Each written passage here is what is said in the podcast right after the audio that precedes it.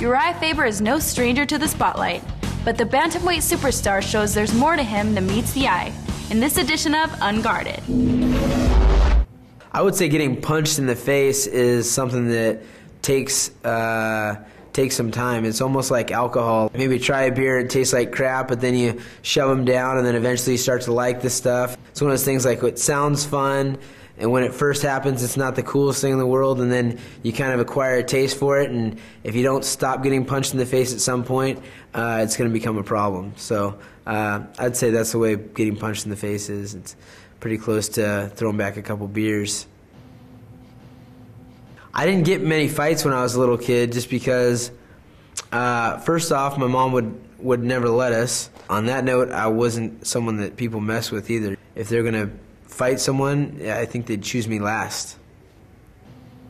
My pop, he's a guy that is like probably the happiest dude on the planet. He's been a fan of the fighting since I started. My mom, she has been against it from the from the very beginning. Funny story about my mom. You know, I've lost my first fight to Mike Brown in, in, in a long time.